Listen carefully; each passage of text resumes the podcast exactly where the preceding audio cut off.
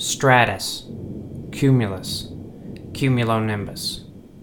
No, this is not a spell to haunt or ensnare you, just the opposite. Science. This is science, the beautiful tell all of the observable universes. No demons will jump out. At worst, you will summon a light sprinkle of rain or the distant rumble of thunder. Dangerous? No. Sometimes. Maybe more often than you think. It depends on the medicine. The clouds offer free drinking water, a reprieve from the intense heat of a melting world, a shield against the water deliquescent wicked sorcerers and sorceresses who would then hide in their holes and allow us above to walk safely in the night. But what if these soft appearing heavenly bodies served a darker purpose? What if the pitter patter of the rain that so many people long for actually contains a tune of compliance? There are giants in the sky. If you cut the beanstalk, they will fall. All will fall, and safe we be.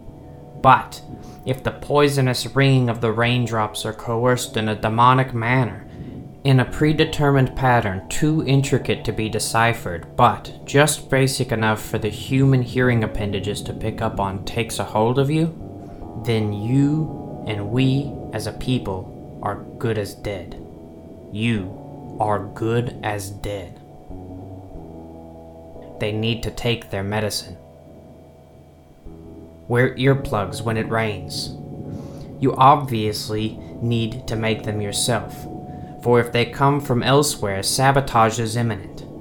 But if you assemble these small havens for your brain yourself, then you only need to worry about the witches when there is no rain, protected from one of the many attempts to control this world's most precious resource. You. We. Us.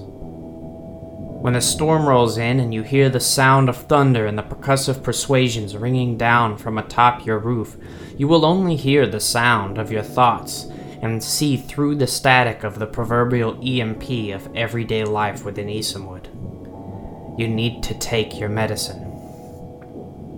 When the storm rolls in and you hear the sound of guitar and the cracked voice of rain, you can focus on your everyday distractions within your abode and let the monsters pace and let the people who need to worry worry. You live on. We live on through you. An existence based on proximity and speech. After everything is done and everything is silent, I will be the one to worry for you. Us. I.